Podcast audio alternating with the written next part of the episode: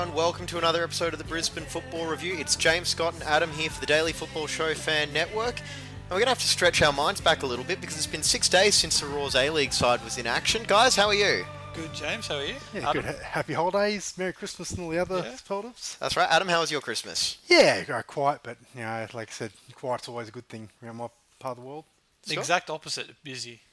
Yeah. Too much travel going on.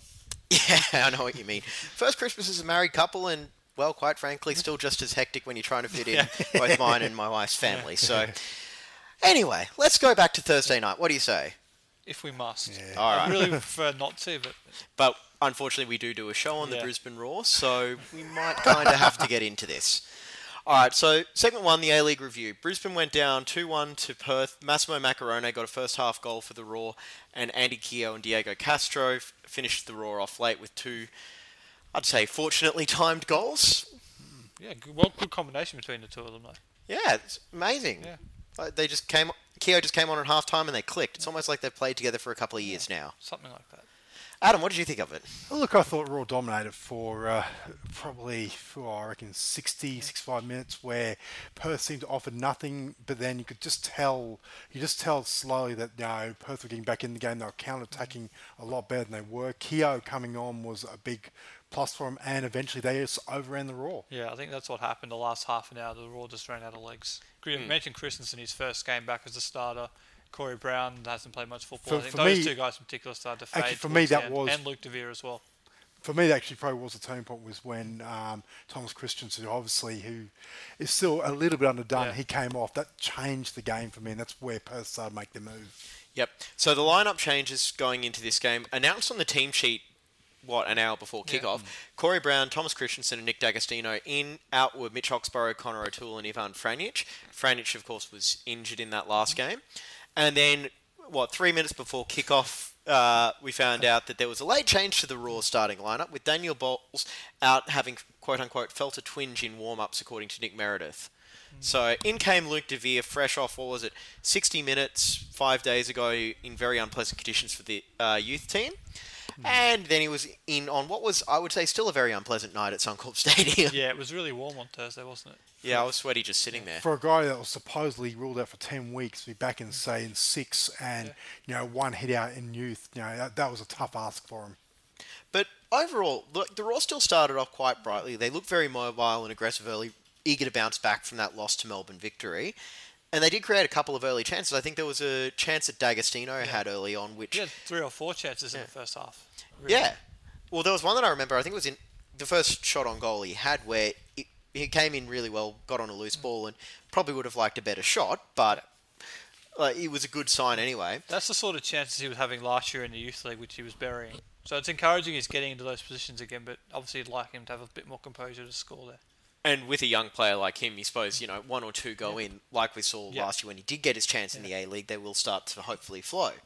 Although overall, like way that they were committing to the tackle as well, like they really wanted to try and outmuscle Perth and really go after their, I suppose, playmakers. As they might have seen a bit of a vulnerability there for. I thought Kristensen made a massive impact in the midfield, just in controlling the whole game, positionally, winning the ball back, starting attacks. I thought he was brilliant for 60, 65 minutes before he started to fade a little bit. Yeah. I thought he was really good. Yeah, you could see the impact. You could see how much they were missing him. Well, not just like the impact of Kristensen in general, but the way that he was able to free up Matt Yeah. McKay and uh, the attack the attackers as well. Just having that shield. For, for mine, yeah, exactly. As, as I was saying, that you know, I think Thomas Kristensen's being missing is part of the reason why the Roar have struggled up until this point. And we saw a glimpse in that, in that, especially that first half, where it looked like the Roar evolved from last season, and they were controlling the play. Perth, as I said, offered very, very little to nothing. It may have been why the how they set up as well. They they really set up with only you know young Joe Knowles up front. And, and basically playing a lot behind Yeah, the Mitch ball. Mitch Nichols so- was supposed to be like a secondary yeah, striker, he, but he, he didn't get was forward enough. Yeah, he was fairly fairly average uh, to say the least. But you know, yeah, that's that, it. Look, yeah, Kristensen. Um, I think that we definitely missed him, and he was showing some you know signs of where he was at. Yeah, it was good to have him back, obviously, and the Roars. I suppose. Kristensen, that is not Nichols. Yeah. Oh no, it was fun making fun of Nichols. Oh anyway. no, no, the crowd, the crowd uh, certainly let Mitch Nichols know about where every time he touched the ball. So Sorry, I've just got something in my nose. All right, so the Roar's dominance did eventually pay off with a Massimo Maccarone goal. It was another well played pass to set him up and a very well taken finish as well. Yeah, they're starting to find him in better areas now as well, which is encouraging. He's just, uh, when he actually makes those little runs off the shoulder, which he doesn't do a lot of given he's 38, but when he does, he's starting to get the ball now, which hmm. is good. That's, we'll get to the offside goal in a minute, but that's a perfect example of it. Well, I think now they're starting to see that maybe he yeah. needs to get the ball 25 yards and in hmm. rather than, you know, like what you had with Jamie Maclaren getting it 50 yards out and just letting him run. So it is it is It's starting to click a bit more. it's starting to click and you feel like with Kristensen's long passing game as well, that's going to free up Yeah. a lot of space as well. And by the way, the criticism of Macaroni, he's now got three goals in four games. Yes. But he could have had five or six goals if he'd scored against Wellington as well. So Mm. he's, he's in some good form at the moment. Well, he very easily. Well, he did try and get Yeah. a second goal just before half time with a, um, a a dive that was befitting of his homeland, shall we say? Especially, particularly Fabio Grosso in the 2006 World Cup, where all I was thinking was, seriously?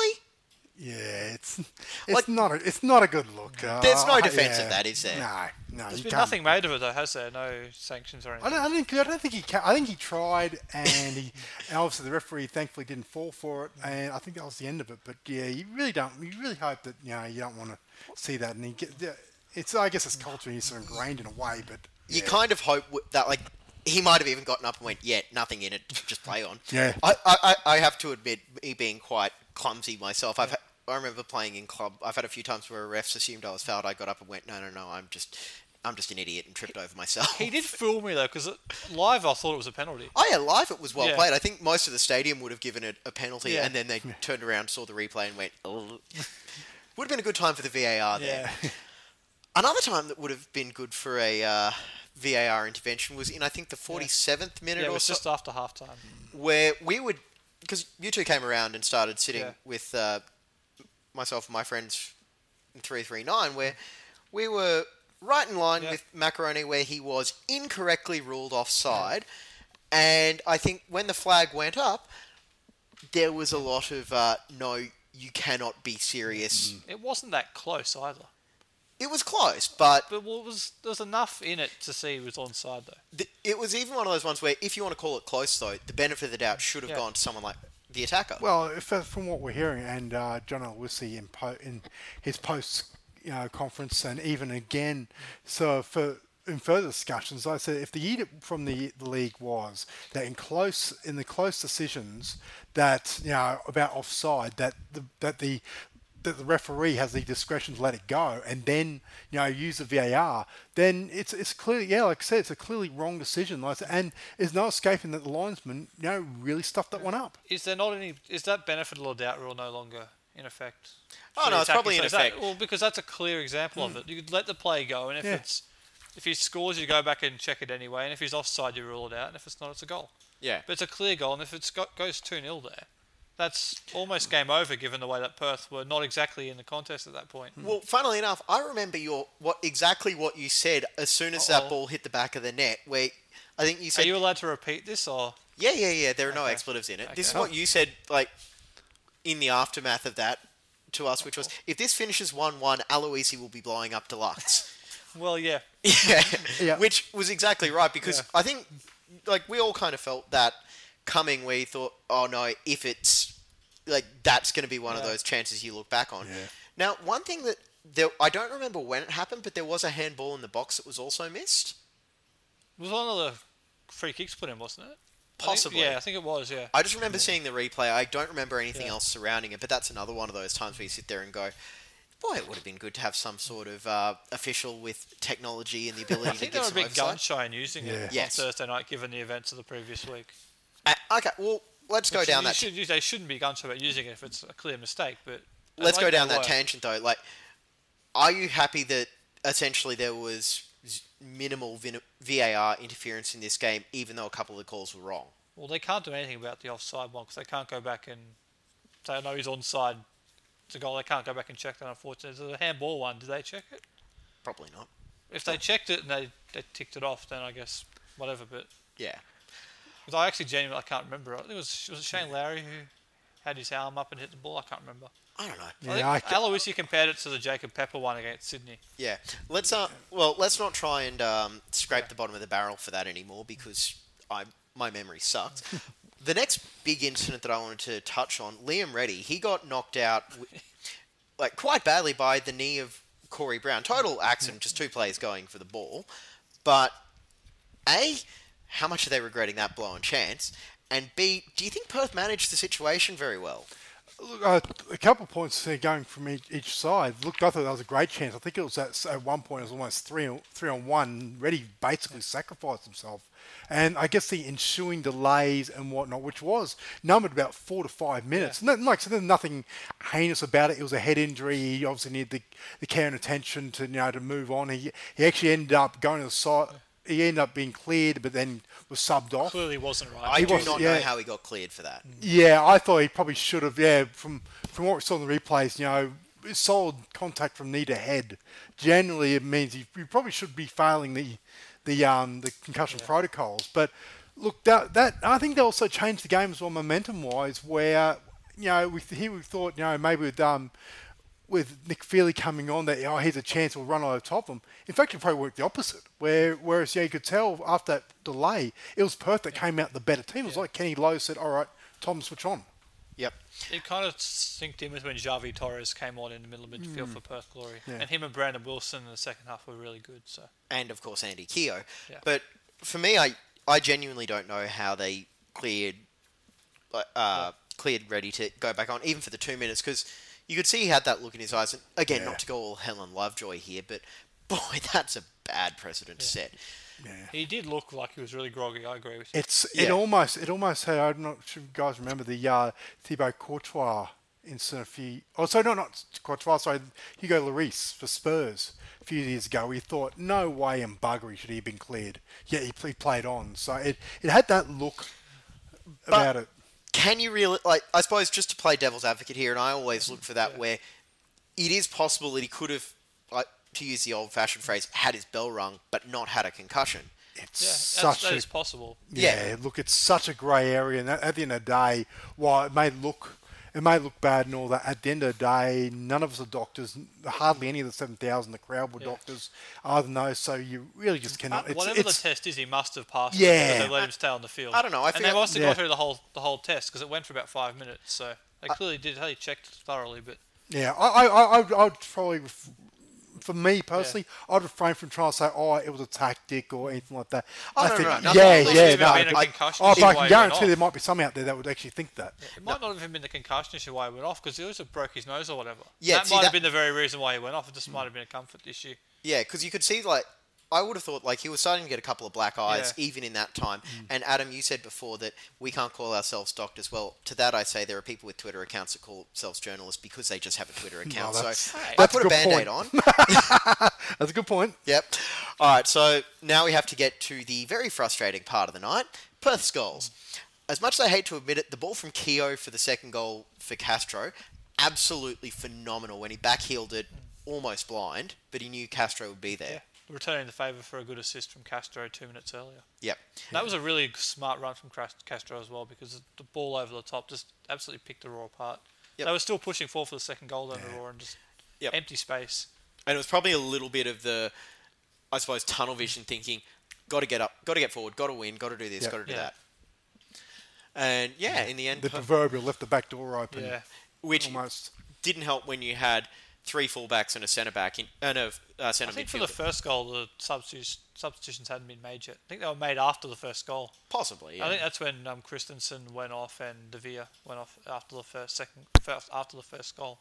Either way, it you but know yeah, you're still trying to adjust to a new back four and stuff, and the second Yeah. goal goes in. and look, you can't really put any blame on Connor O'Toole there for like coming in and basically just Yeah. trying to fill a hole, and he did what he could and didn't work out. I don't think he's ever played centre back. Having looked at him, No. he's a bit short and slight to be a centre back. Hey, I know you can't be a centre back either. Neither can I. Don't worry. Played centre back in pre-season for ten minutes. Adam once. I got hooked very quickly, Adam, however, had to, has got the height to play centre back. and the aggression. yeah. All right, so the Fox Lab stat that I think you shared with us on Saturday on fr- Thursday it. night. One of us found Yeah. it. Uh, second time the Roar conceded two goals in the final 15 minutes at Suncorp. The other time was round two versus Adelaide. That to me says fitness.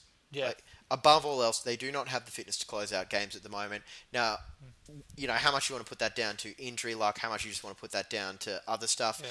That's totally up to you. I say it just sucks. It was definitely a fitness issue because we talked about before Kristensen's first game. Corey Brown has uh, only been back one or two games since his long injury. Luke Devere was on one leg for a lot of the game, given his. We had a huge knee brace on, so he clearly wasn't 100%. So Yep. You're looking oh. at those injuries. I mean, that's a big factor in it. But if you do want to talk about, we'll get to it later on, like the changes at the Roar. That's the Roar used to win games in the last 10 minutes. Yep. At the moment, they're just not able to I think that play 90 was minutes on, out, like you were saying. on Thursday night was actually almost a case of literally last men standing in defence Yeah. because yeah, Connor O'Toole playing you know in an unfamiliar role and, in, as centre back. You know, it's look, it doesn't excuse it, but Yeah. I think I think there are you know sort of issues of factors that you know unfamiliarity. You know, we got you know you got sort of probably two of the better you know attackers in. Uh, Diego Castro and Andy Keogh bearing down, you know, and you saw what they did. Like you got to give them credit as well. Yeah. I do think if Daniel Bowles didn't get into the warm up, could have been completely different there. You wouldn't be. Well, Luke Devere doesn't start, and you're not making a defensive substitution because of fatigue there. Yeah, exactly. So that's one change you're automatically not making. And I suppose if you want to look long term now, as much as you need short term points, you also don't want to be forcing yourself into needing, like, into putting Daniel Bowles on. That twinge turns into Yeah. a tear, and next thing you know, the- Well, that's kind of what happened to Luke Devere actually in the um, Villarreal game when he tore his was it hamstring or groin off the bone or whatever I it thought it was. was quad. Quad off the Yeah. bone for is out for the whole year. Yeah, Thank you, Mr. Tyson. yeah.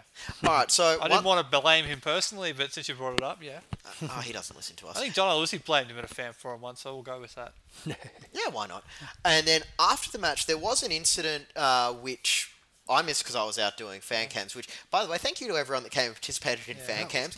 It was actually one of our best ones we've had in a very long time. And yeah, Chris and Jack in the costumes, Yeah, excellent. we were quite worried about that, weren't we? About we were going to have enough people to even film anything. So Yes. So once again, the quick little plug: uh, Northern Plaza behind the den, uh, outside near the Wally Lewis statue at full time after every home game. We'll be there to let you have your say on the Roar. Preferably family friendly. Uh, otherwise, I'll just have to put a funny noise over the expletives. any and all opinions are welcome. Yep. And and as well, don't, you don't have to be a Roar fan. No, Yeah. Like I said, we welcome we welcome the opposition fans to come up. I- this and- and season, you've had plenty of opportunities to yeah, come and gloat. exactly. Yep. Gloat or commiserate. But after the match, what happened with Ross Aloisi? I don't know. I was outside. I'm pleading the Arsene Wenger excuse here. Didn't see I it. did not see. Yep. Well, from what we can see Yeah. in the news reports, there was a bit of a confrontation Yeah. between Aloisi and the fans, and you know, as, as frustrated as the fan base is, uh, you like we can't really say what they were saying, but Seems like it was smoothed over though. oh yeah, yeah. So it seems like it's okay. I He's th- got the wrong finger up though, Ross. but yeah, I it, there's a lot of frustration bubbling over, and we're going to come back to that in segment three. Right now, we're going to take a little bit of a break and come back. This is a Brisbane Football Review.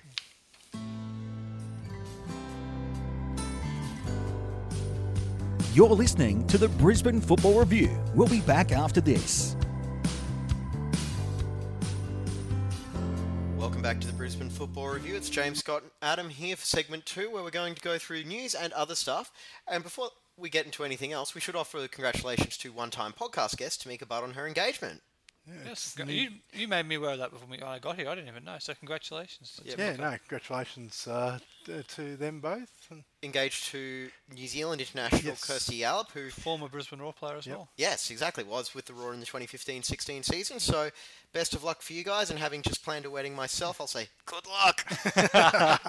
You planned it well though. It was good. oh, thank you. Yeah. I'm glad you guys enjoyed it. Yeah. All right. So, Enjoyed people mocking you. It was fantastic. What you mean? My brother, my dad, my new father-in-law, my well, yeah, there, there, was, there was a, there was a pretty long list. Yeah. yeah, the best man making a short joke. what c- what can I say? It turned into a lovely roast.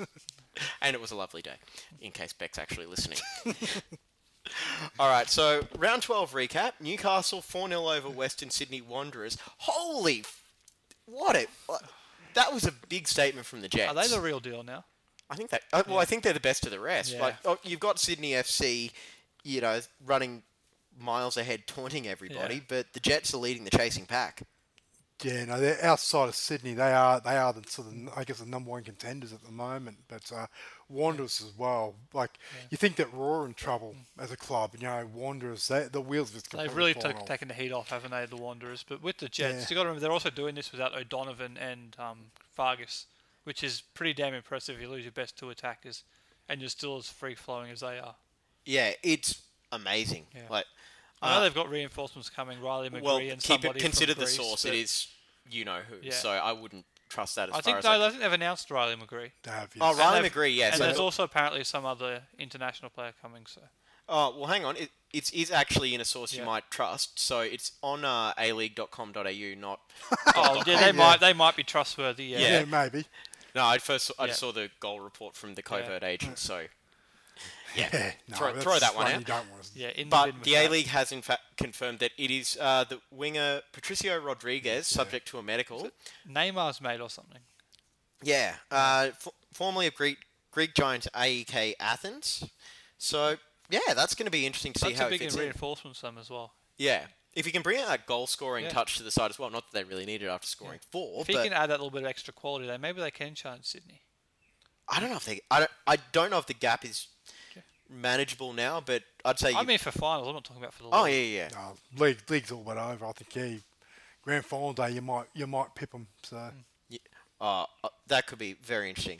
Anyway, Well, how another hilarious would that be? Like Newcastle missed the finals for seven years, first year back and go on and win it. That'd be hilarious. But especially over Sydney. yep, There's your Socceroos coach, boys and girls. All right, so American. Saturday, well, there was a double header. So Sydney FC 4 1 over Wellington. Who saw that coming? Everybody. jeez. I didn't even bother with this game. I oh well, I had to. So uh, yeah, How I- long did Wellington hold out for? Five minutes? Ten minutes? uh, at some point. Over. Oh, at least fifteen, but once oh, that's a good effort. Then. once That's a good- once uh, Ba- Bobô hat trick and a pretty decent goal from um, well, not actually- when I say decent, like he, it, uh, for his standards, it was pretty Adrian Mierzejewski. It was pretty pretty sad, but it, the actual the play before it, you know, I thought was, was excellent. But um, look, Sydney just too good, and Wellington, oh boy, another club that are really in dire straits at the moment. it does kind of give a little bit of perspective there because Wellington, I don't think they're really missing a whole lot of players. Other than the couple I've walked out in the last couple of weeks. Yeah, I know, but I mean, like, Winkler, but, They're playing their best available side and they're still getting pumped. I think the, the only um, bright bright sort of point at the moment is um, Andrija Kaluderovic, but it seems to be the only route to score for Wellington at the moment is bomb bomb it in and hopefully uh, Andrija heads it in. That's And that was a much it. fantastic header It he was, did yes, score on Saturday. They really need some reinforcements though in January, just to stay somewhat competitive in the league. Yeah. They need some. They needed some genuine reinforcements. You know what there. would make them competitive in the league? Move to Canberra. Okay. Um, or, oh. They they oh. automatically play better in Canberra with oh, or them. the ISPS Yes, hand okay. of premiership. All right. Well, yeah, pack up the franchise, move it to Canberra with new owners, new staff, new players. All right. So just do what? Do the Gold Coast out? Well, Western Sydney Wanderers in substitution again. Yeah, pretty much. Okay. All right, and then there was the biggest game of the weekend, which was the Melbourne Derby, which was a dull game with Yeah. a very dramatic ending. Yeah. You know what really stood out for me here? The quality of passing in the final third, not just i- not just singling out those two Yeah. sides, but in the A League in general, the standard of play in the final third really needs improving. It does. Well, again, when you got some good young players at Melbourne City who couldn't get on the field again, but you had Lee Arzani, unused sub, and somebody else as well. Yeah. Ridiculous. I just think for, for me, it seemed like a derby, which you know, is, it, neither team wanted to lose. Yeah. But um, and look, at the end of the day, Yeah. it probably other than the incident at the end, which look, was a clear penalty, but it probably was, an, it was going to be a dull nil-all game. So Yeah, but unfortunately, just love derbies hitting didn't have that. self-destruct button, don't they? I did they like love Warren hitting that button every single week at the moment. They get into winning positions. They say, "Nah, not this week." I did like Warren Joyce after the game going, yeah, we were just too stupid to win. Yep. So, uh, look, honest, refreshing, good for him. They've cut a lot of players. They might need to cut the um, self-destruct button. That might be the next thing they should get rid of. You never know. All right, so the final game of the round after a couple of days off took place last night, Boxing Day, Adelaide against Central Coast Mariners. Adelaide got up uh, 1 0 early with a goal from Ryan Kitto. It was a nice little backheeled finish, kind of reminiscent of uh, David Villa against the Socceroos in that World Cup dead rubber, just to really test Scott's memory. Yeah, I'm trying to think of that. Uh, basic, basically, just through his legs, right foot back heel. Yeah, you I'm- can tell I didn't watch this game last night, can't you? yeah. Yeah. Again, I had to. yeah. But I blame Christmas. again, like much like the derby, Central Coast in the final third just couldn't find that ball to really get uh, get in there, and Adelaide were very well organised, and that is something that I feel like we're going to talk about in segment four. Yeah, look, um, Central Coast. We'll start, start with them. Um, look, uh, they're, they're almost a side that you know they, it's look it's promising, but it's just the, the end product just just isn't there yet. I think it's like it, it looks promising. I thought um, Daniel De Silva playing sort of a lot deeper really hurt them as well. He didn't really he didn't really have the sort of the influence that you'd have. He was playing more like a rather six rather than ten, and yeah, that seemed to sort of stifle a lot of the Mariners' attack. But look, Adelaide were, were solid, and I think they deserved the win. Yeah, I can't talk about the game, but this does seem like the Mariners are missing a top goal scoring number nine. Yep. If they had one, they'd be Yeah, much they, further up they the kind table. of let, they let As him go for 90 k's yeah. up the road. Yeah, he, he would have helped them, but yeah. All right, and then so we're going to move on now. Ange Postecoglou gave an interview with Daniel Garb. A couple of interesting comments about that. Basically, there's a lot I want to say, but I can't. Yeah. So, I never Oh. liked that Peter Fitzsimon's journalist. Never liked him. Yep. Uh, Yeah. Just given some of his But- antagonistic journalism. And I Robbie Slater I was gonna say- immediately leaping to yeah. I was going to say that's probably was actually probably the, the more interesting part about the whole you know exclusive interview part was the reactions, both not Yeah. only from Peter Fitzsimons, who Did he respond, did he? Yeah, he responded and said, "You know what? I'm not apologising," and it's almost a fact of you know if you're that weak. Then, geez, what are you doing being a national coach? And then um, also Robbie Slater's reaction to it. So, it also it did kind of come across a little bit maybe like the comments might have been misinterpreted from Postecoglou like where it wasn't that question in particular that was over the top but it was I suppose the straw that broke the camel's back Yeah, I look at the end of the day. Look, I, I'm no, I'm no fan of Peter Fitzsimons, but I actually think if that was, if that was legitimately the reason why, I'd be questioning. You know, geez, what what's going to happen? You know, if Ange wants to go as far as you know he wants to go. You know, uh, look, if, if he if he's getting put off, no, I'm not saying he quit because of that, but if he's even If reacting. yeah, if you're dealing with stuff like the to that. press. Imagine, like I said, if he like if he thinks Yeah. that the J League's going to be a walk in the park, yeah, he's got nothing coming. Or if he wants to go to Europe, Yeah, the, you know, when you when you're actually a man, you know, the when you're European a manager, press would absolutely yeah, hard on him for losing one or two. yeah. games, So, it's it's it's an interesting one, but uh, look at the end of the day, you, I, I agree We're with you, big- James. yeah. yeah, I, I think there's a lot more. I think Yeah. he wants to say a lot. And this is this sounded like more of an interview like, oh, think he please, held back a Fox lot, Sports, please give you give us an interview just so we can. You know, put a Yeah. put a bow on it, but yeah, I think there's a lot more to this. Than, it left a lot more questions than Mm, no, that, that, that's about the only thing I do agree with. Robbie Slater's um, sort of reaction to was it there are more questions and, than and answers. for, for me that is kind of telling about what Robbie Slater's role in this could have potentially been what he wasn't carrying Graham Arnold pom poms for this moment. yeah Okay. All right, so uh, next story: Jamie Maclaren reportedly angling for a loan slash transfer move away from Darmstadt. So, do you guys think that no, we are not going to go there?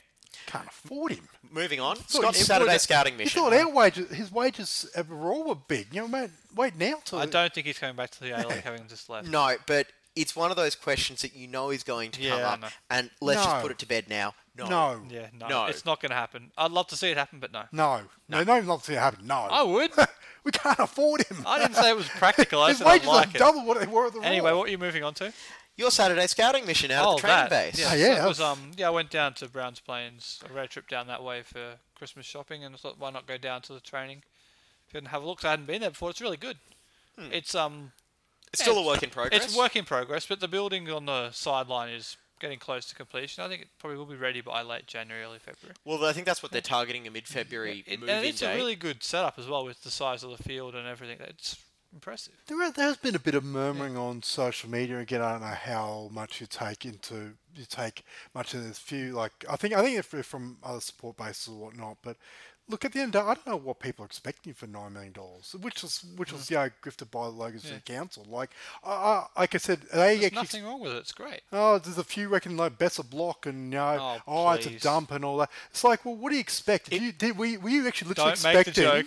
Don't do it. We're literally expecting, you know, the you know the Etihad campus in Manchester. Yes. Like nine million dollars is not going to get you much in this day and age. Like, just be thankful that we've, we'll actually have our, own facility. and We're not stuck at Ballymore. And it might look a bit like a dump, but don't most construction sites? it's true. You're like, Yeah. That's not the joke I thought you were going to make then. Oh, that was the only one that was in my mind. Okay. Yeah. Um, yeah, like looking at the photos you put up, like the Yeah. grass, obviously, it's still growing by the Yeah. looks of things. I'm guessing that's eventually going to be, you know, the home for youth league. You were talking about a grandstand as well. Yeah, it so, looks like there's some sort of grandstand on the yeah. the eastern side. Yeah, eastern side. Yeah. Oh, good. So hopefully that doesn't get too much sun in the afternoon. but yeah, I think, like, for what it's going to be, training venue, Yeah. home for a couple of youth league and possibly W league games, fine. Yeah. It's it's looking really good. So. Exactly. And most importantly, it's a home. Yeah. All right, so the ACL update, it's going to be Shan United from Myanmar and Ceres Negros from Philippines on January Fun. 16. So Did I- Adam, Adam, you know anything about Ceres Negros? Um, I've looked a little bit about it. They've basically um. Will they be a better opponent than Global FC? Well, yeah, they finished higher than them in the uh, Philippine Premier League, so I think yes, they will be, but I don't think too much more. They've got, um, looking at their squad list, they've got a bunch of Spaniards and a Japanese defender. I, I look to be honest, you know, actually, I, You expect them to beat Shan United though? you know what, I'm maybe not. I, I think um, the travel to my traveling to Myanmar is not going to be. Like I said, it's not going to be a fun picnic. So you know, whereas Global last year went through Singapore, um, it may be. I think uh, if I had to tip now, I actually reckon we'll be seeing St- Shan United on the six- on the twenty third of, of January. My knowledge of that area of the world mostly comes from the Top Gear special. Yeah. So uh, I'm guessing there's a lot more to it than Clarkson, Hammond, and May driving Hopefully, through it in Alois has got a better scouting report than that. Yeah. Uh, the FFA launched the E League. Yeah. Interesting. All I'm going to say is I hope they um, hope they pay. They can give out two contracts because I think Nick D'Agostino might be after, after he, ha- he handed the, he handed a loss to that. Yeah, I think he's the raw expert, isn't he? after Yeah, and we, we even and we even that's even been qualified that. Well, other than the division. Well, you guys can talk about the next little bit. I'm going to go practice on my thing is, oh, PlayStation, which why is is like it starting in February, by the way, when everyone's back at school and work? Why not start it now? Ah, now, uh, look, to be, to be Start it honest, now when people are on I- holidays. I, am surprised we're not getting more of that. Good to see the FFA focusing on exactly what's important. Like, this is actually a good thing, though. oh look, it's another, it's another, I suppose, Yeah. tentacle to extend and yeah, look, at, at the end of the day, you at least at least they're trying something. I just yeah, you did hope they I hope they put more. It's an idea very similar to something the NBA did this year. They have a um, esports league as well yeah, through the 2K stuff. So yeah, and also once again, just a reminder for anyone complaining about the uh, A League having Star Wars round, the NBL did have Disney round, the NBA had Star Wars, so it's not just us. um, uh, although, actually, you know what would be uh, good for the E League? Send this? Wellington there. Are they even in the E league? No, because they're not part of the AFC. So the FFA, I don't actually know. I'm just I'm sure they're in there. All right. So this is our last show of the 2017 calendar year. So best footballing moments of the year. I'm going to go Arsenal winning the FA Cup and Socceroos qualifying for the World Cup. 'Cause That's about all I can think of. Yeah. Oh, Jeez, put me on All the right. spot. Well, Yeah, there you go. if you want to go European, I'll say United actually winning a Europa League. But I've got to that's not what I wrote down. I wrote down two. One for the Roar, which was the semi-final win. Against the Wanderers. That was the best night for the Roar this season, along with seeing some of the young kids come through, like Caletti, D'Agostino. Seeing those guys break through into the first team and look at home was really good. But the other one was actually the NPL Grand Final. that, That was, was awesome. that was a great night out there at Ipswich. Really, I mean, it was a good game, It- decent quality, and what a fantastic goal to win it. It was and a great atmosphere. Just a finish plenty of drama. over. It was brilliant. yeah. No, that's true. I actually forgot about that. Yeah. That was actually really fun. Yeah. And running around trying to grab interviews with all and having to edit. Uh, did we edit out Cameron Crestani swearing? No, we didn't. We just left it in. Okay, there we go. So he's the first person to swear on the Brisbane Football Review He can get away with it though. Yeah. Yeah, when you p- put in a man of the match effort in that Yeah. grand final, we'll let that one slide. Adam, what about you? Ah, look, it's been a pretty poor year for my teams. Like, I suppose, yeah, Everton surviving looked like they're on the way survival is a good thing. But uh, look, yeah, I actually, um, as far as sort of moments go, I thought um, the night up at uh, Redcliffe for the FA Cup, I thought that was a that was a really good night. I thought um, it's probably not like a memorable moment as such. Um, yeah, I thought the F- FA Cup. I thought some of the sort of lowest tier stuff like NPL, like FA Cup. I thought you know were, were, were good moments. I got to admit, like this is nothing to do with a show in particular, but I remember that night at Grange Thistle when um, was it Penn Powell qualified for the FFA Cup, and we're all standing behind one one of the goals in the range, just sitting there going, I was going to say, we still have to be here?" if you're doing FFA Cup, it's got to be the lights going out at Walter Park. Oh! That's got to be up there. while I was while I was on my honeymoon. Yeah, So- that was, that was Oh, great. That. yeah, no, it's uh, yeah, the, cup and Yeah. yeah. NPL providing, I guess, the magic of the cup. That's right. And we've got a lot to look forward to in 2018, Mm. so stay tuned. Uh, uh, W League, round 9 preview, Friday night, 9 o'clock Queensland time. Brisbane playing Perth at home, of course, Perth are at home. Yep. And Actually, they- they haven't had many home games actually this Yeah, season. they got they They've got a whole big run on of now. games at the end of the season at home. So that's got to be a big struggle for them having Yeah. more, having as many away games. I think they travel. I think in last uh, rounds, other than a trip across to Sydney in the final week, I think the first they travel is Bunbury. yeah, as you do. yeah. So they got a lot of home games Yeah. coming Perth. And of course, this game's going to be available nowhere. Well, us tweeting, tweeting about, oh, tweeting. Yeah, and we'll uh, have social media, but if it, if Perth cover the game or someone's there covering it, we'll be able to. We may have to uh, get in contact with Far Post Perth because I believe they're very good with uh, Yes. NYL, W League, and NPL. So I'm sure if anyone's from there's listening, we'd love a message saying you'll be there. but yeah, actually, if we are doing Twitter coverage, how can people get in contact with us? Oh well, the Twitter at Roar Review and There we go. Facebook Brisbane Football Review. They'll There- be on both of those. There we go. Other games: Victory versus Jets, Adelaide versus Sydney, Wanderers versus City. Now, National Youth League. We're going to touch on this So very. let's just say about W League very quickly. This game could determine who wins the premiership. It's a, it'll be a big game because a- the Yes. winner, I think, will definitely finish top two if there's a winner in this game. big game and look really and to to Angel's point last week um, look you know it's a shame that this game isn't is not available. on is not available live stream or on TV it's it's And- darn shame And Perth's not a one-player team either. People talk about Sam Kerr, but there's plenty of other dangerous players Mm. in that side. Don't tell me that. That ruins all my jokes. but I'll tell I'll tell you what. For next season, if there are no ga- like if it's not broadcast anywhere, someone with a camera, like just Yeah. put us in a room with a Facebook stream. We'll talk over it. Yeah. All right, and then just quickly, we're going to touch on uh, the National Youth League very quickly. Brisbane Roar, Melbourne City, 4:30 p.m. at Lanham Park, Grange Thistle. So this is a thunderstorm derby. Yep. So bring your ponchos. yeah. Leave your car at home too, if possible, because not much, not much cover there for cars at Lanham Park. oh, that's comforting. Yeah. But I would say, yeah, win or the season essentially over. It is over It's if they over. don't win. Yep. yep Um, It's over for the right reasons, though, with players graduating to the first team. But we should also mention that we will have a Friday special from the ground after the game, so stay tuned for that. Yep. And we're going to finish segment two right then and there, I'd say. Also, it'd be good to see Melbourne City's youth team play. They put on a clinic last year, and they've got some good young players. So I can't. I That's- can't. if it'll be a good game for people to come out and watch. Exactly. All 50 minutes of it until the weather Yep. gets in the way. All right, we'll be back after this. This is a Brisbane Football Review.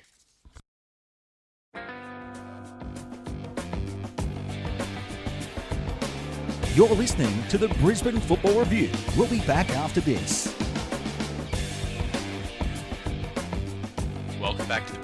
Football Review. It's James Scott and Adam here, Season 2, Episode 19, Segment 3. And we're here for the Daily Football Show Fan Network. And we were trying to think of something to talk about in Segment 3 now, because obviously there was no Youth League and W League to help fill out Segment 2. So I've already covered the news. So what, there was a lot of uh, hostility going around Thursday night after the Roar lost. Um, calls for John Aloisi to get sacked and Seemed like a bit of a tipping point in the grandstand, didn't it? It For really a lot did. of people, it seemed like people's attitudes changed. yeah, I think that was, I suppose, in the heat of the moment Yeah. where a lot of people went, "Oh my god, I can't believe I'm sitting through this." Oh, th- oh, Thursday night, a couple of nights before Christmas, yeah, to put on. Look, uh, we, like we broke down segment one. It wasn't all doom and gloom, but look, there's no escaping the fact that you know what? It's another loss. It's two wins in twelve. There are problems, and then, then like I said, I think this this topic. I think we, we, I think we're behooved to, to discuss it. I think. Oh, absolutely. And look, it's getting its own segment now. So, like, there are a few things I want to sort of touch on before we get into some of the other stuff. First things first. One thing I'm really not a fan of are the blind calls that just say Aloisi out, blah blah blah blah blah. I hate hearing, oh, it makes me sad seeing them lose, so I don't turn up to watch them anymore because it hurts my feelings. At least be a little bit constructive. Offer up a realistic option. This is and is not one. The next the person thing. I hear saying Ange Postecoglou it should be the next coach of the Roar really deserves to go run on, the on run on the Story Bridge barefoot in the middle of the day. Okay, calm down. If you think about realistic options, there aren't there aren't any because you, there's not many changes you can make right now. So you'd have to be saying that there's a manager available who would actually take the job who could get more out of this group than John Aloisi. And I don't think there is one at the moment. There's- And that but is given exactly what the question that are, boils down Given to. the injuries that are available at the moment, I'm, I think yeah, that it's. I'll say this a lot this thing. They're going to have to show a little bit of patience here. And A bit of patience Okay. to see how this plays out. Because I don't think we're at this point yet. But Got to go to a couple of views on this. First of all, fans need to understand that Hmm. if, if they're taking if they're taking a tangent from Europe, we don't employ managers. No. We employ head coaches. So if you want to go around saying sack people, you're not just sacking the coach. You've got to sack the assistants, and you've probably got to sack the, the, the uh, football manager as well, and the foot and the and the I guess the technical director as well, because they are all well, the technical involved. director should be above that. But I hear your point. Yeah, yeah. Like so, I, I'm I am talking about Craig Moore because he runs that department at the end of the day.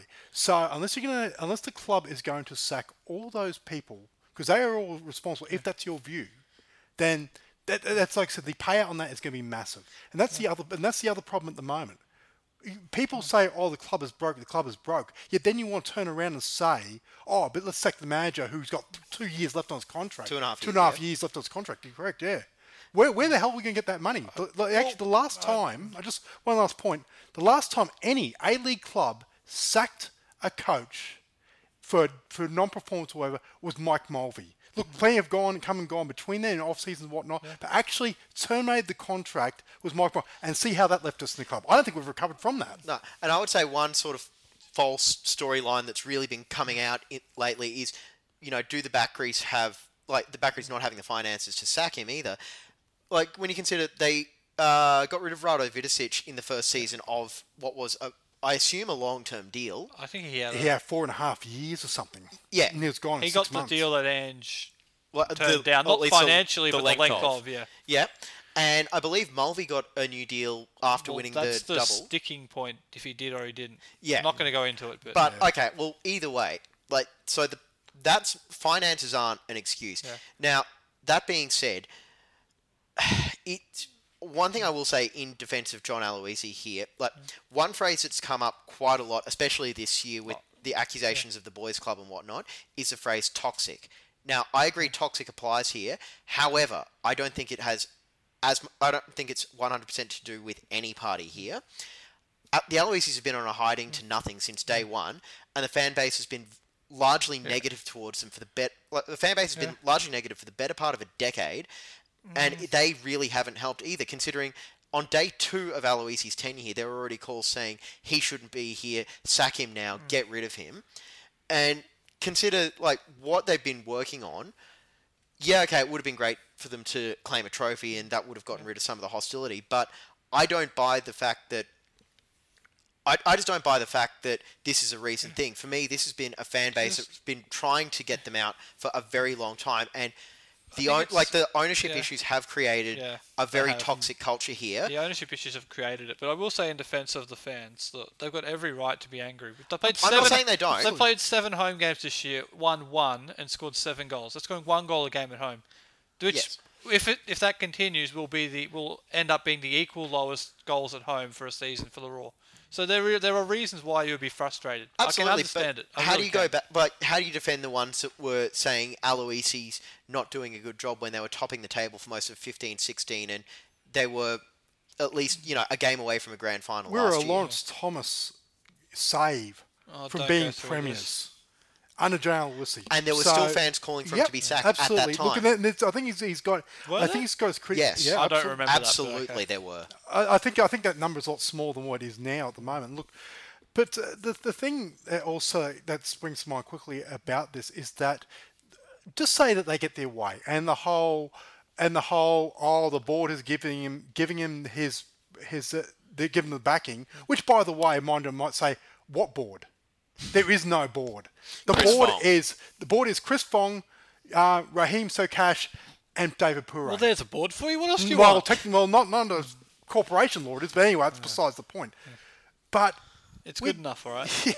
And yeah, the other point Hmm. I will also make, let's go back in history.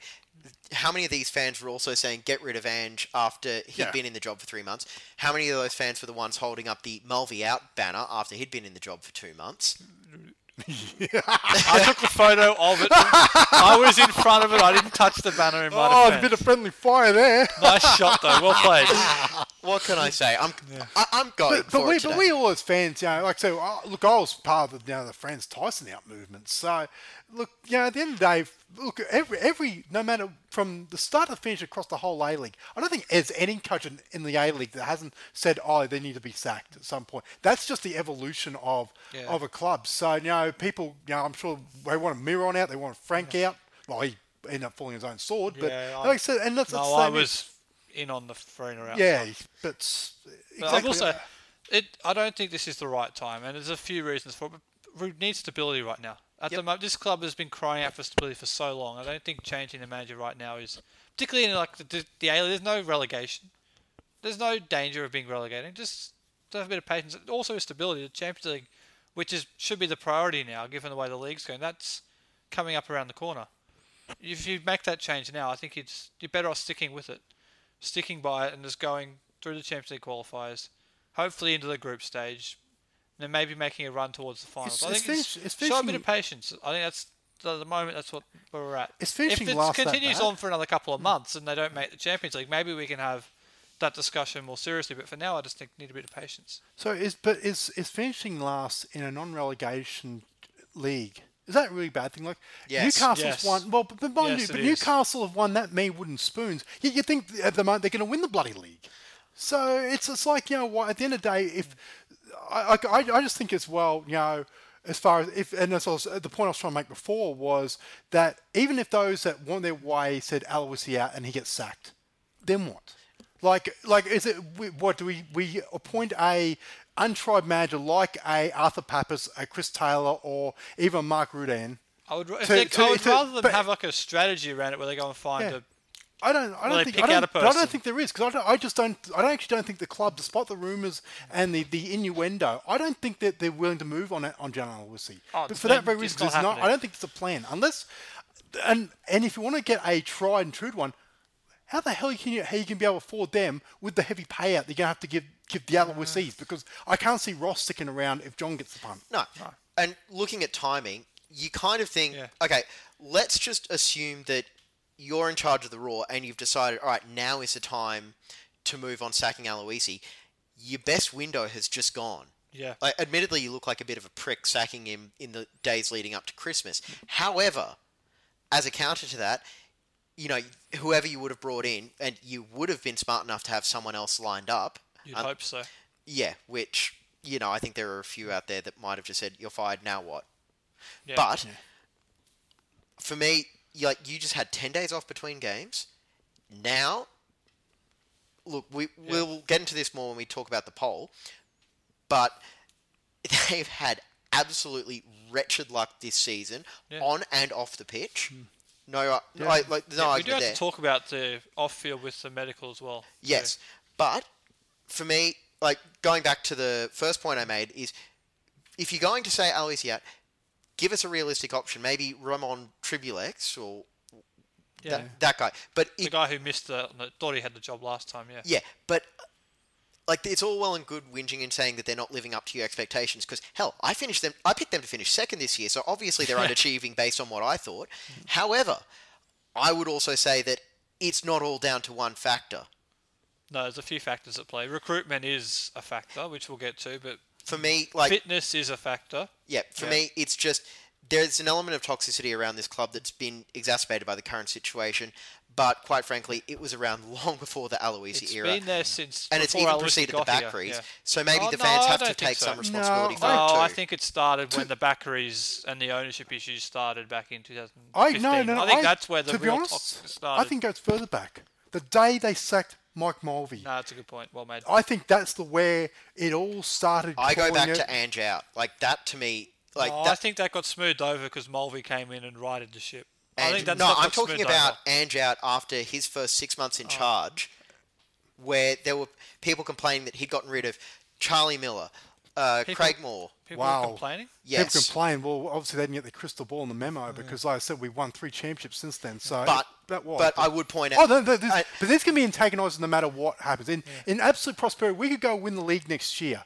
Well, under John Aloisi, they get the recruitment right and they get luck injuries. There'll still be people that want him out. So Keep in mind, there Yeah. were people criticise. Like, it's, it's, it's the number and of people. I go back to this is my experience in stadium where I remember there were people screaming, swearing, just flat out abusing Postecoglou and the players because they weren't playing fast enough during the 36 game unbeaten run. Oh, but th- that always has. I think m- most people moved on from it. I think Adam's right. The real toxicness did start when Mulvey was sacked, and people did not.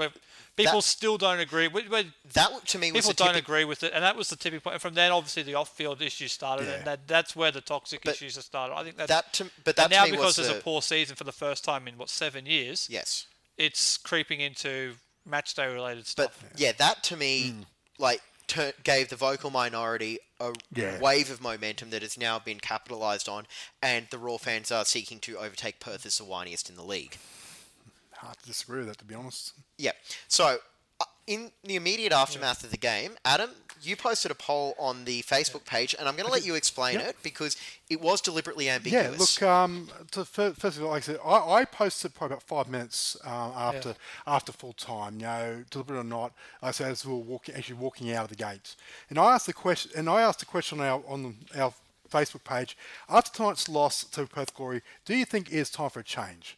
And that was deliberately ambiguous because change is could be different things Yeah. to different people. Yep. That was that we're definitely not we're definitely saying trying to Yeah. even fan Yeah, the Aloisi out. Yeah, manager, it was because for me, for me, change could be as much as you know, if you want to go the extreme view, you keep the coach, but you know what? You sack every player over thirty, over the age of about change the and you play kids. We may not win another game, but that's a change. Um, look, and the change, and the obvious change is, you know what? Sack the coach. But that, that's at the end of the day, Looks that that was deliberately Yeah. written because you know what? Not every single person thinks ch- sacking the coach is the way to go, and that's and that's, that's the reason I why. think one thing that is absolutely right. So the results came in at 82% yes for a change, yeah. and but the idea did also it's- come up at the ground, sitting at the ground or next to on the sideline for a change on Saturday on Thursday night. It's a good view, isn't it? Yeah, it is. But pe- people were talking about, it. and also walking out, you could hear people hmm. talking about it. So it's like, yeah, it's a discussion point. It It was definitely a discussion point on the night. And look, Yeah. I think top to bottom, so Craig Moore, the Aloisis, the playing group, they do deserve criticism for underachieving. And look, you'd have to think as professional athletes, or, or ex-professional athletes in the case of Yeah. Moore and the Aloisis, they've all got that competitive instinct. I don't think they're okay with losing. no, no. No, and no way. but once again, we go back. Like we'll go through some of the comments now. So Russ Rattler says, "I don't know how much change would affect us, even though I believe something needs to happen." Well, just on that, hmm. h- how do we know that the change might be, not be moved to Logan? Yeah, Well, I will, we'll get to the own. medical stuff in Yeah, a minute because I think that's a hmm. change that needs Yeah. to happen. But we'll get to that. Anyway, so Russ said, you know, I feel the problem right now is the core of the quality we once had is gone now, and we haven't filled the gaps with the same quality. I know some may disagree, but I believe Holman and Maccarone are a waste of money. Other signings are rejects from other clubs. They aren't players you rebuild your core with. Well, Well, I but- agree with the recycling of certain players. I agree with Yes, that. but again, you ca like it depends who- who you get. Like Yeah. consider again, I go back to Ange, who got just about every bit of recruitment right leading into the 10-11 season, Yeah. where he was picking off rejects from European clubs. So Yeah, there were players the A League didn't know though. I mean, you sign guys Yes. from second division in Scotland like Erik Paartalu. People are thinking, "What is this?" But you were- He turns out bit yeah. scoring the most se- important or goal second, of the season. second division in Germany, who becomes basically our, our greatest player. Yeah. So who yeah. definitely becomes the greatest Yeah. player. But that's what I, so uh, Greg Wolf says, unfortunately, the club can only work with the resources it has available to them by the owners. Yeah. Aloisi is a good coach, but when the club is not being invested in to make the transfers in or better players from here, sorry, I can't read. This this basically sums up what Chris Fong was saying as well, where he was saying the club didn't set things up right at the start of the season for the for Aloisi and the playing group to be successful. And that's on- what yes. that was basically the crux Seems of what like and Chris Fong was saying, the which is why that he's With- they, yeah. which is why they have still have faith in him. and which I with think is your right. point, and with your point, Yeah. Also the joy of this squad is it is set up for 2017-2018 A League season and Champions League campaign. Nothing more. Look, and, and, and, would to- hope and so, just yeah. to, just to add to that point, I think you know if you can say if you actually put the, the as a collective, I think the fans might be a little responsible for the recruiting in a way. And, and just hear me out on this. Okay. It's because if like if can you couldn't tell me that it wouldn't be an absolute toxic you know, mess if say for example the Roar had gone down the path say Central Coast Mariners had done where they basically said you know what for next season we're going to play just kids with a couple of veterans just to guide. Do you think they're going to sh- they're going to show up ten to fifteen thousand Suncorp every week? No. I will So say- I think I think it's a case Unless of they come from a big family. Yeah. yeah, unless I mean- like I said, in, in the end of that, I think this side was uh, was built was recruited in such a way for, as James said, I reckon it's for one season to, to be a place card holder for those those young guys coming up, but uh, but as also sort of trying to protect as much as they can um, to to that because at the end of the day, if you play a bunch of kids, uh, uh, the attitude's going to be why bother Yeah, showing I up mean, into your I'd, team? I'd personally enjoy it, but I don't, Yeah. I don't blame the fans for having that attitude anyway because this is still a big club, right? Yes. It's the big. Well, then there's It's the biggest club in. Brisbane. sports in, among the top biggest clubs in the country, right? So there's there is expectations, and there should be. Hmm. So I don't have a problem with people saying, "Well, we want a competitive team on the field." and I I, should think, be and I a think competitive team on the field. And I, until the th- and I feel like that's what it was Yeah. set up to be, Yeah. which was competitive.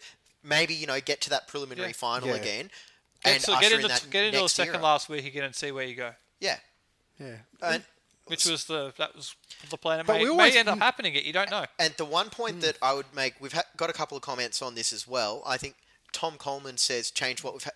We have plenty of injuries which make it difficult for the team to gel tonight. So Thursday against Perth hmm. should have been three 0 up, bar for the bad lino call and lack of VAR not checking the handball against Perth in the box. And Every team can point to issues like that, though. Yes, although I would point out, although I suppose if you are going to go down that line and you look at some of the bounces that have gone the ro- the wrong way, you get half of those. Like you get the Maccarone goal against was it Newcastle, Yes. Uh, Newcastle, yep. and that like that goes up two 0 I feel like that's six points where you wound up dropping, like that you dropped. We six- definitely dropped points, three which- here. yeah. But that's what I mean. Like, Yeah. so that's not even going into some of the other stuff which has gone against you. That's two point. Like that's two games. How far up the ladder do you wind up being? We're in top four. You where Melbourne victory are basically. Yeah. So, and I suppose that is one thing also working in their favour. Where, look, we've had what up to ten players out. ten, not just ten players in the squad. This is 10 first team players, like that you, you'd say you'd say would start every week. And you've almost. lucked out in certain areas, like Yeah. having it's all been Young. in the same area as well. Like, all the centre backs have been injured basically, or unavailable for suspension. Yeah, and, all uh, of them. Every single one of the centre backs has been unavailable for a certain period of time. and we called it the, like the defensive group the deepest in Yeah. our season preview, and that depth has been eradicated. Yep. So, look, it has been a bit of bad luck, but yeah. Scott, what else did you want to say? I was to say about the medical thing. I think that's a big issue. I mean, uh, there's obviously an issue there in relation to the rehabilitation or the prehab or the recovery from games because the amount of injuries that they have is one thing. How long they've been unavailable for is another. I think that's really where John Aloisi is getting frustrated as well. Being at, at, a, at his um, press conference before the Melbourne victory game a week and a half ago, he was really unhappy with the length of time And Fahid some of these Ben injuries were taking yes. to be recovered. Actually, actually, he actually that's he actually made the comparison. He said that Brisbane Roar's recovery facilities are nowhere near the standard what Melbourne Victory have. So, look, there I think there's some truth in that. But yeah, right. I think it's a case of look, everyone gets injuries. Problem is, it's taking guys that maybe another club Yeah. take two, three weeks to get back. It's taking four, five, six weeks to get back. Yeah. And even when they do come back, they're still not quite Mm, there yet. Like, look, I'm not going to hold too much against Luke DeVere and Daniel Bowles coming back from knee injuries because, look, anyone in their right mind will be just a little bit nervous trying to find that balance. But so another couple of comments. Uh, so Michael Clark. Aloisi has been bemoaning the number of injuries and the effect it's had Yeah. on the team. I've watched some pretty diabolic, diabolical football from them this season, but after last night, I must admit I have some sympathy. We all know how good Kristensen is, and last night just showed how desperately this team has missed him. His return is a ray of hope.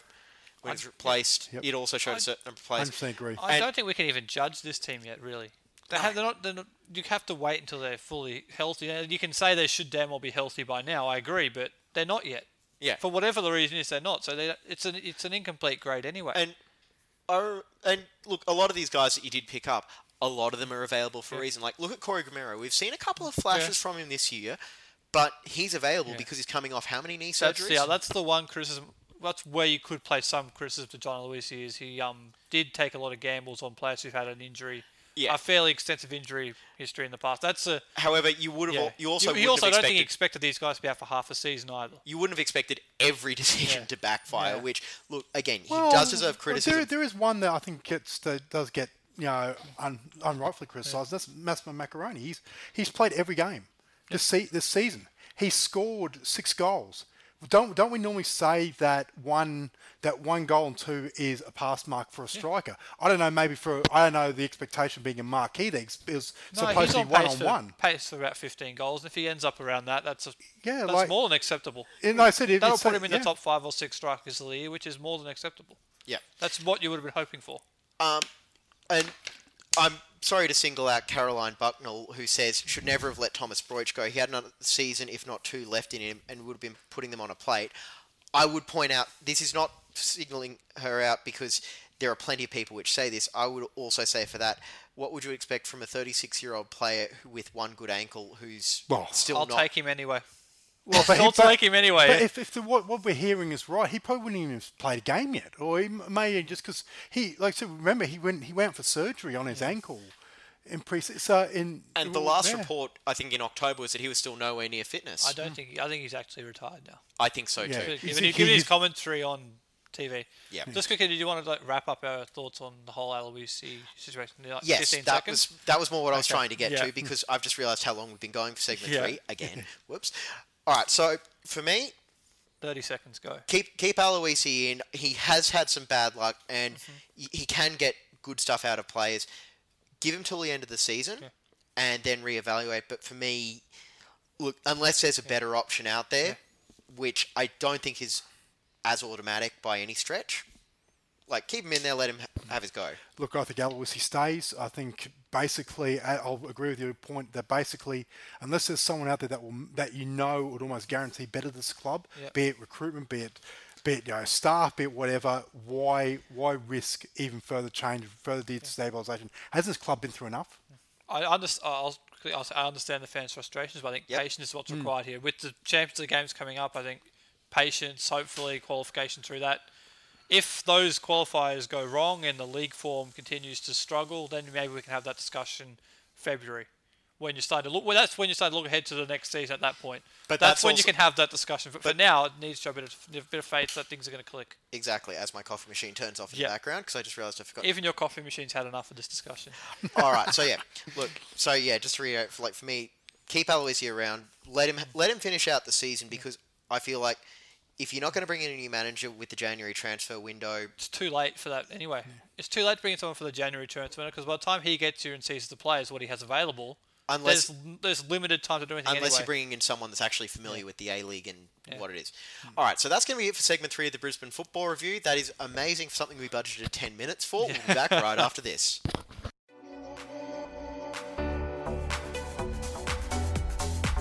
You're listening to the Brisbane Football Review. We'll be back after this. Welcome back to the Brisbane Football Review. It's the final segment where James Scott and Adam here. We're going to look at the Roar game at Adelaide this Saturday afternoon. But before we do that, Scott, how can people get in contact with us and tell us exactly what I Ivan said wrong in that last Yeah. You're out. Oh, Yeah. I thought I There you from go. this. Sorry, that's ah. just a force of habit for 51 Yeah. episodes. A- Adam out.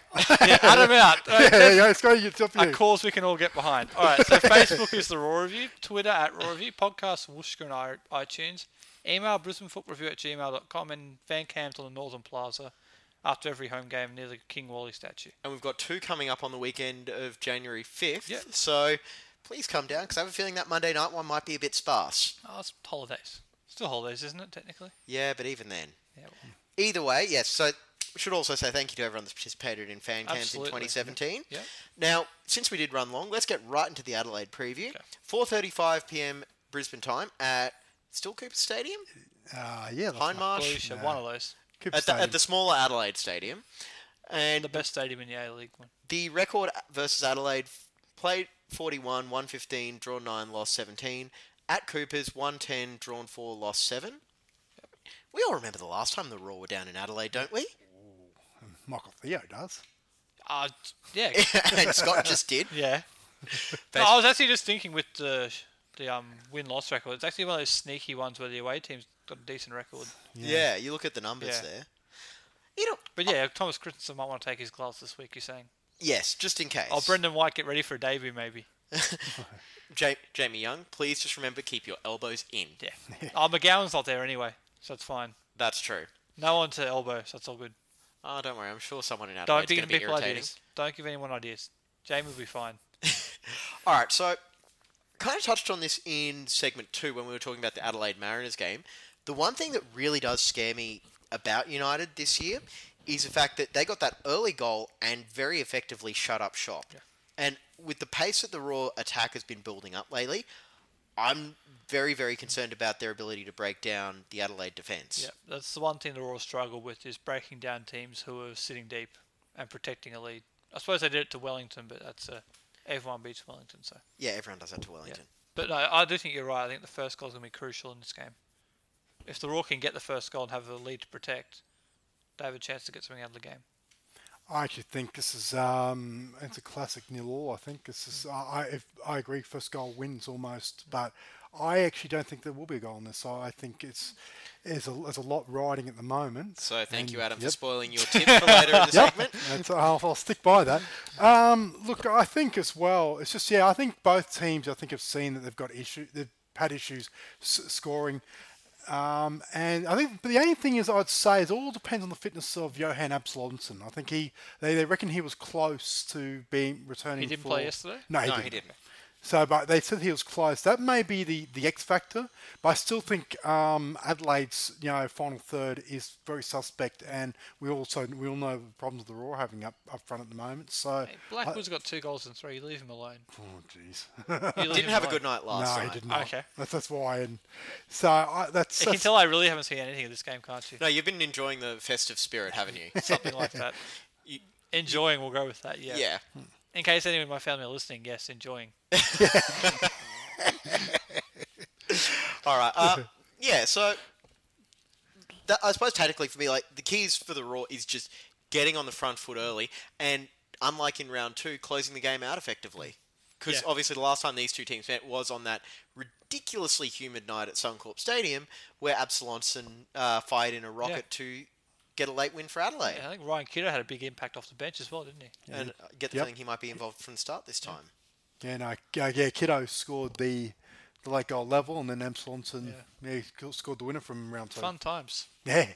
Yeah. So, how important is this game? Oh look, I, I We'll think- go with Adam first.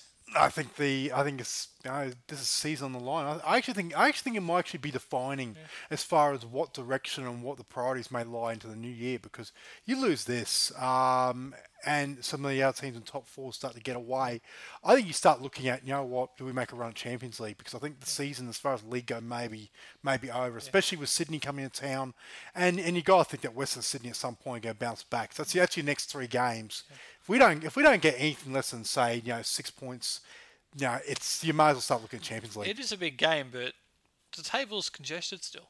Absolutely. If you win a couple of games, you can skyrocket up the table. I mean, it's it'd be a big ask to go out to Adelaide and win. I concede that, but it's it's entirely possible. Strange And things have happened, but It is. all- Adam's right though. The Champions League is right around the corner now, and if the draw do qualify, that we saw what happened last year with the, the run of games. It's a very tough schedule, particularly at when you're fully healthy, when you've got players in and out with injuries. It makes it even tougher. So I do think it's a big game, but Oh, of course. it's Uh, not season over if they don't win. No, but you feel like every game now is Yeah. extra important because you have lost that Yeah. margin for error that you might have had five weeks particularly ago. given the run of home games that's been and gone now. yes. This was when you were hoping to make a big move up the table when you had a run of home games.